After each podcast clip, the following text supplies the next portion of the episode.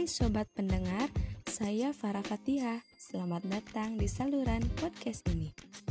Podcast ini akan hadir memberi manfaat untuk saling berbagi. Oleh karena itu, kami akan selalu menyemangatimu untuk tak pernah letih mencari inspirasi untuk menginspirasi karena kita bagian dari solusi. Jadilah pribadi yang penuh arti, setenang malam dan sehangat mentari sesuai dengan perannya masing-masing. Saluran ini akan menemanimu untuk berbagi pengalaman, so tetap dengarkan untuk mencari inspirasi.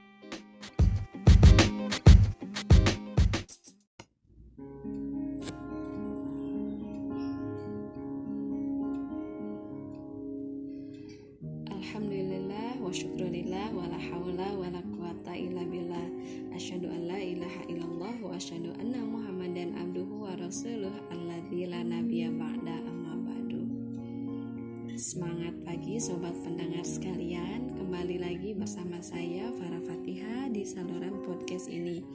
Kali ini saya akan membahas tentang sebuah materi yang mungkin eh, belakangan ini ya mulai terkikis uh, begitupun pada saya gitu ya saya jarang sekali mendengar materi-materi tentang ini. Materi yang saya akan bawakan berjudul The Power of Followers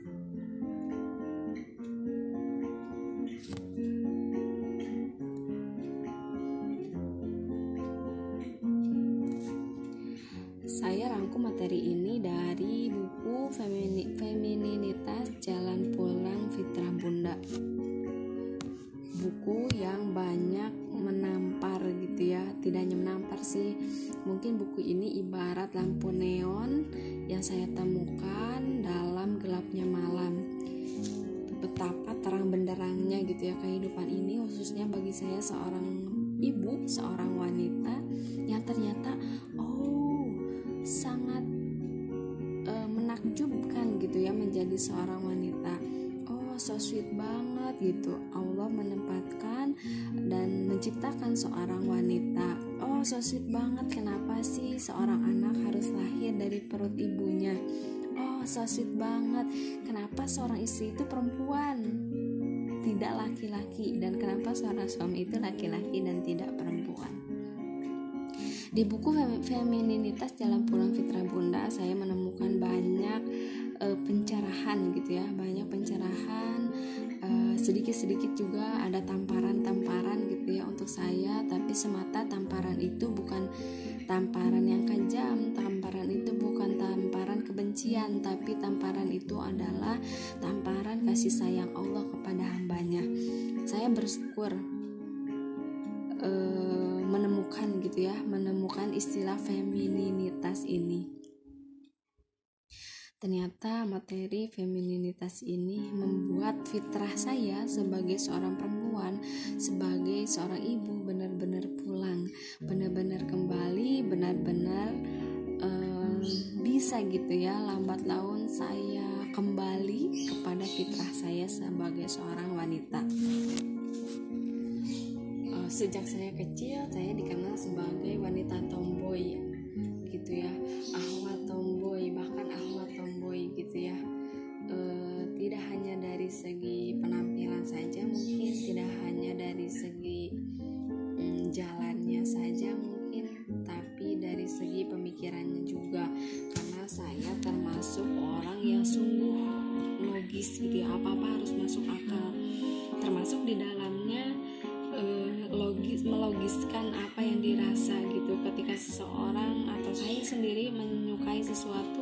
sesuatu saya harus tahu alasan logisnya. Kenapa saya harus mencintai itu?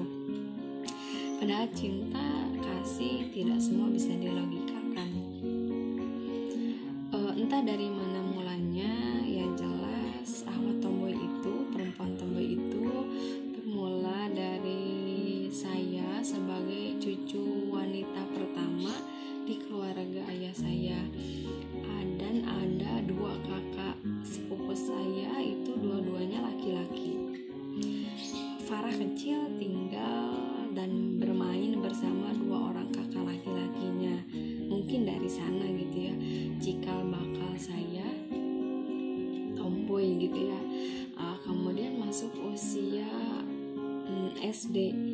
Penampilan yang uh, saya sedikit ya entah kenapa gitu ya awalnya benar-benar awalnya saya nggak tahu kenapa.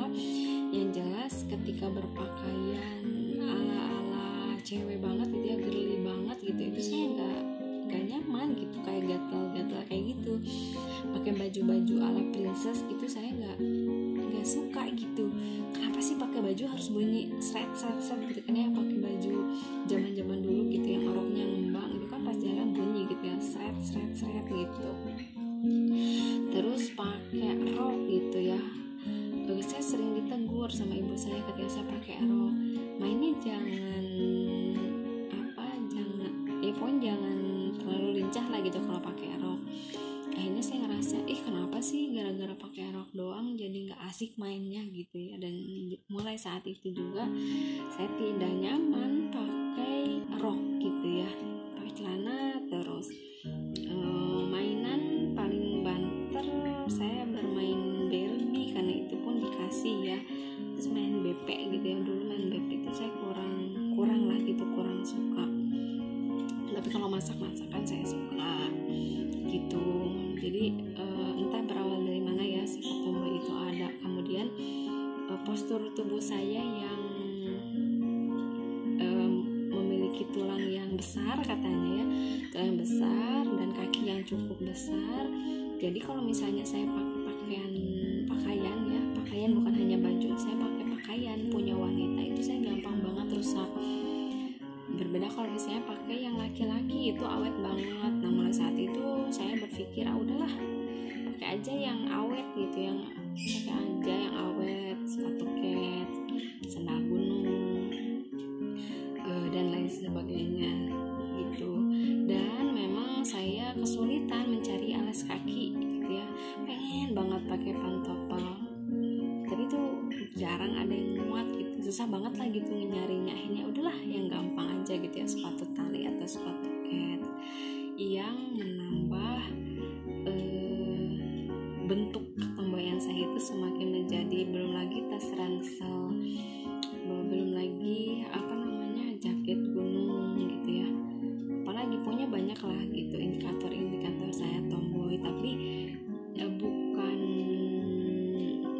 semata benar-benar pengen tomboy gitu ya. Tapi karena kebutuhan pakaian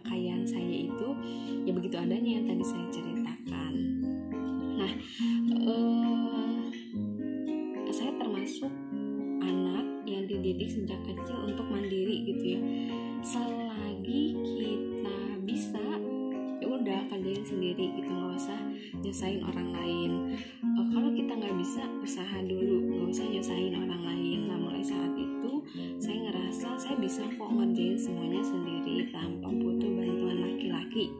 Nah intinya seperti itu. Nah mungkin sifat tomboy saya juga uh, mulai gitu ya dari sana. Uh, semakin semakin tebal lah gitu. Tapi setelah punya anak setelah punya anak hamil anak pertama itu saya jadi uh, wanita yang benar-benar sensi gitu ya sensi ditanya berapa bulan itu saya langsung uh, berkaca-kaca gitu berapa bulan? Sehat-sehat ya ini laki-laki perempuan? Apalagi kalau perutnya udah dipegang itu pasti langsung berkaca-kaca dan ya nggak nggak jarang juga sampai meneteskan air mata. Tapi bukan karena nangis tapi karena saya terharu. Uh, dan bagi saya ini aneh gitu karena sebelumnya saya cuek cuek banget ya jarang mengeluarkan air mata sekarang gitu ya saya kok sesensitif itu gitu. Dan ketemulah buku femininitas jalan pulang fitrah bunda. Dan itu ngerasa oh iya uh, ada yang kurang gitu ya dari hidup saya. Tapi setelah saya baca itu alhamdulillah sih jadi adem. Alhamdulillah jadi tahu gimana uh, kembali pulang ke fitrah femininitas saya sebagai seorang perempuan khususnya sebagai seorang ibu. Nah dalam buku itu ada satu materi yang saya ambil dan itu cukup menarik gitu ya.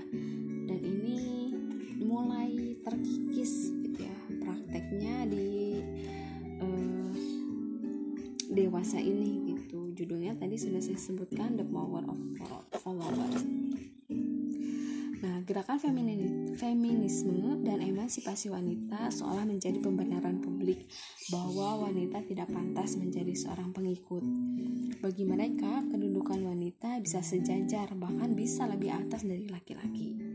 Mungkin dalam dunia perkantoran masih agak wajar, tapi jika hasrat gerakan feminisme atau emansipasi wanita ada dalam keluarga, apalagi keluarga muslim, mohon segera diperiksa kembali apakah benar konsep emansipasi khususnya cocok berada dalam sebuah keluarga muslim menjadi pengikut atau makmum tidak kalah keren loh dari menjadi pemimpin atau imam. Dalam keluarga, Nih ya, dalam keluarga, suami adalah imam, sedangkan istri adalah makmum. Yang akan kita bahas kali ini adalah kekuatan seorang follower, yaitu seorang istri. Nah, fitrah wanita dalam Islam itu adalah kaum wanita atau kaum perempuan akan senantiasa terpimpin dan terlindungi seumur hidupnya. Islam memberi wali untuk perempuan selama hidupnya. Sebelum menikah, walinya ada pada ayahnya. Jika ayahnya tidak ada, maka paman dari ayahnya. Jika tidak ada, maka saudara laki-lakinya. Sesudah menikah, maka walinya adalah suaminya. Jika suaminya tidak ada, maka anak laki-lakinya. Jika tidak ada, maka negaralah yang menjadi walinya. Wanita akan selalu terpimpin, terlindungi, dan akan selalu ada perlindungan. Melihat pesan ini, maka wanita adalah sebagai sebaik-baik maula. Apa itu maula? Nanti kita bahas. Dalam konsep pengikut, artinya akan ada yang diikuti. Jika diistilahkan jika diistilahkan akan ada konsep walaya. Ya, jadi uh, istilah uh, pengikut dan yang diikuti ini disebut dengan walaya. Dalam konsep walaya akan terjadi interaksi antara wali, pemimpin, dan maula yang dipimpin. Wali melindungi maula, maula mendukung wali jangan merasa terhina dengan peran pendukung atau peran sebagai supporter, karena menjadi follower pun butuh seni dan keahlian. Coba tanya sama laki-laki, gak mudah loh jadi seorang pengikut, dan itu ada seninya. Jadi seni menjadi pemimpin, seni menjadi pengikut itu ada dua-duanya, dan dua-duanya gak kalah keren. Walayah adalah hubungan timbal balik antara pelindung dan pendukung. Semakin buruk dukungan yang diberikan oleh seorang wanita, semakin buruk pula perlindungan yang wanita dapatkan. Jangan mengharapkan perlindungan jika kita tidak memberi dukungan. Fenomena saat ini banyak orang yang hobi menjadi pemimpin namun tidak siap menjadi pengikut. Yang menjadi permasalahan besarnya adalah ketika seorang wanita memiliki wali tapi tidak mau taat terhadap walinya. Minimnya keahlian followership membuat suatu gerakan mudah terpecah. Akan selalu ada arogansi untuk membuat gerakan baru saat satu golongan tidak mau dipimpin.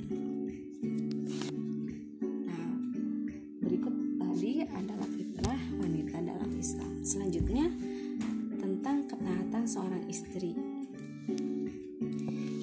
itu pada esensinya adalah berbuat taat. Islam memiliki arti berserah diri, taat pada aturan Allah. Kekuatan seorang wanita ada pada telinganya, begitu juga pada kelemahannya. Telinga akan tersambung dengan hati. Nah, ini yang bikin saya gitu ya iya juga gitu ya telinga akan tersambung dengan hati buktinya apa sami'na wa atokna pasangan mendengar sami'na adalah wa atokna taat. Ini so sweet banget sih menurut saya gitu ya. Kami mendengar dan kami taat. Ini sering saya dengar tapi untuk ke apa sih? Untuk ke pembahasan uh, telinga akan tersambung dengan hati itu nggak kepikiran buat saya pribadi gitu ya. Samaan wa ta'atan gitu kami mendengar dan kami taat gitu nah eh, telinga akan tersambung ke hati itu bagi saya wow gitu ya diksi yang masya Allah gitu benar-benar membawa saya berbinar gitu. Oh iya ya telinga itu akan nyambung dengan hati. Gitu ya. Sami'na wa atona kami mendengar dan kami taat. untuk melatih ketaatan latihlah pendengarannya karena telinga menumbuhkan kekuatan dari taat. Begitu juga rasa percaya yang kita miliki akan menghasilkan taat. Keren gak sih diksinya? Melatih ketaatan dengan cara mendengarkan. Dan kita saya sebagai seorang perempuan yang cerewet kalau saya mau berhasil taat saya harus banyak lebih banyak mendengarkan pemimpin saya. Dan saya harus menahan ucapan saya.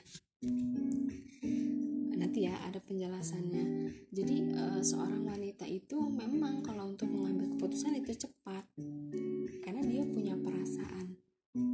Gitu. Tapi dalam urusan rumah tangga nggak bisa kalau misalnya istri yang memutuskan. Karena istri itu pengikut.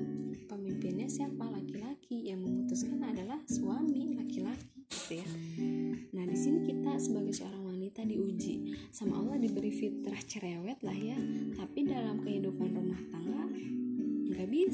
harus banyak dengar loh kita harus banyak dengar kita harus uh, tunggu biarkan suami yang mengambil keputusan apa yang suami bicarakan, tugas istri bukanlah untuk mendebatnya. Tugas istri hanya mentaatinya atau memberinya masukan. Lalu biarkan suami yang mengambil keputusan. Nah, di sini jadi boleh.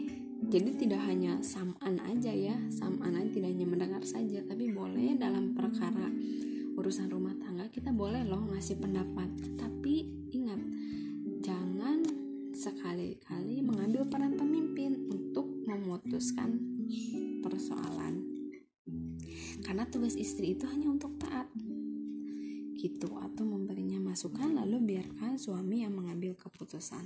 Tidak usah berkecil hati jika keputusan suami ternyata membuat kita tidak nyaman atau keputusan suami itu ternyata salah. Nah karena pahala kita itu bukan pada akhir keputusannya gitu ya. Keberkahan kita itu bukan pada e, nyaman atau tidak nyaman. Keberkahan kita sebagai seorang wanita itu adalah pada taat. Ya karena ada keberkahan dalam sebuah ketaatan. Kalau kita ngambil peran suami ngambil peran pemimpin artinya kita tidak taat sama pemimpin. Kekeliaran kita satu.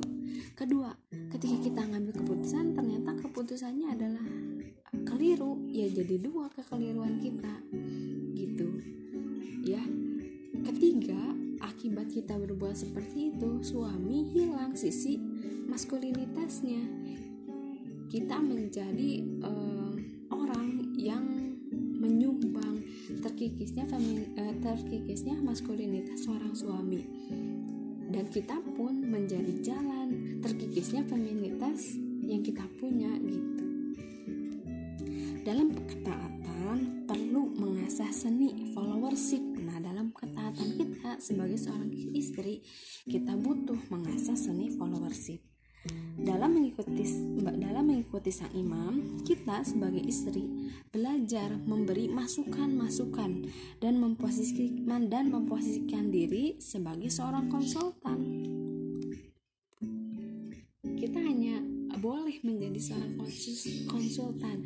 Kita hanya boleh diperbolehkan memberi informasi ketika permasalahan anak misalnya suami kan jarang ketemu anak dia nggak tahu sepenuhnya gitu ya. Terus apakah seorang pemimpin bisa ujuk-ujuk memutuskan tanpa tahu latar belakangnya? Kan tidak gitu. Maka tugas kita itu sebagai seorang konsultan memberi masukan-masukan. Dan nanti di akhir tetap yang memberi keputusan adalah suami gitu ya. Jadi kita posisikan diri sebagai seorang konsultan Laki-laki memiliki kesulitan untuk mendukung karena ia memiliki ego yang membuatnya ingin tampil di hadapan halayak. Begitupun di depan istrinya, ya, ya jelas lah karena ia ingin mempertahankan karena itulah sisi maskulinitasnya. Nah, rasa dimiliki oleh perempuan, ya rasa dimiliki oleh perempuan sedangkan periksa dimiliki oleh laki-laki jadi kita banyak merasa periksa yang memeriksa itu suami. Dan betul rasa periksa ini ter terasa ya benar-benar terasa oleh saya ketika sudah menikah. Ketika masih single ya sah-sah aja. Gimana saya gitu ya. Tapi ketika menjadi istri eh iya benar saya perlu uh, suami gitu ya untuk memeriksa keputusan-keputusan atau masuk masuk masukan-masukan yang saya punya gitu saya uh, saya tahu gitu rasa dimiliki oleh perempuan, sedangkan periksa dimiliki oleh laki-laki. Karena rasa urusannya dengan hati, maka membuat wanita lebih cepat mengambil keputusan. Tapi kan kita jangan dulu mendahului, jangan dulu ngambil peran laki-laki gitu ya, tapi jadilah seorang konsultan. Berbeda dengan periksa yang berada di wilayah otak, ia lebih lambat dalam mengambil sebuah keputusan dibandingkan hati. Jadi jangan harap ya ya seorang istri ketika minta pendapat minta keputusan suami itu jawab seperti itu ya jangan harap karena bukan begitu fitrahnya. Ya biarkan dia berpikir menimbang memeriksa banyak hal gitu. Memeriksa banyak hal kalau seandainya keputusannya uh, akan berimbas bagaimana kalau B akan berimbas bagaimana dan seterusnya. Gitu ya jadi e, periksa itu berada di wilayah otak. Ia bisa lebih lambat dalam mengambil sebuah keputusan dibanding hati. Jika dengan hati wanita sangat cepat untuk menggerakkan manusia, maka dengan otak akan butuh waktu untuk memproses sebuah keputusan. Perasaan menilai.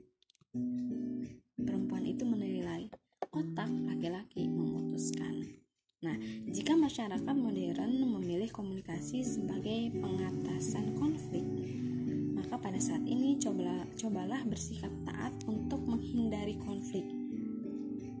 Jadi sebelum konflik konflik itu terjadi, cobalah untuk berbuat taat. Tapi kalau udah taat, kemudian tetap ada konflik, nah kita boleh langsung berkomunikasi. Tapi tetap ingat, hanya taatlah pada hal-hal yang tidak mengandung perbuatan maksiat pada Allah. Ketaatan diperlukan untuk menghindari konflik yang tidak diperlukan. Saat taat, kita tampak mengalah, namun sesungguhnya kita sedang menabung hak kita sendiri yang bisa kita minta di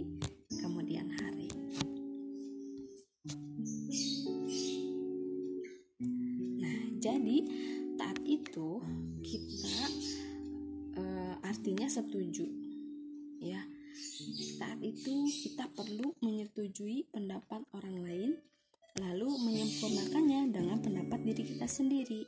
Ini adalah proses interaksi dalam walayah. Maulah berperan sebagai seorang konsultan yang menggunakan pertanyaan untuk membantu wali menggunakan kemampuannya, kemampuan periksanya dalam mengambil sebuah keputusan. Taat itu lawannya maksiat.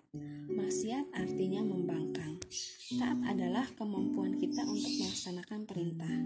Taat selalu didahului dengan pendengaran. Taat selalu didahului dengan mendengar. Mendengar, menyimak, dan mencerna sebelum taat. Karena tidak ada taat dalam bermaksiat kepada Allah. Taat itu berkata ya. Seninya ada pada bertanya, bukan menjawab. Jadi seni taat itu ada pada bertanya ya, bukan pada bukan pada menjawab.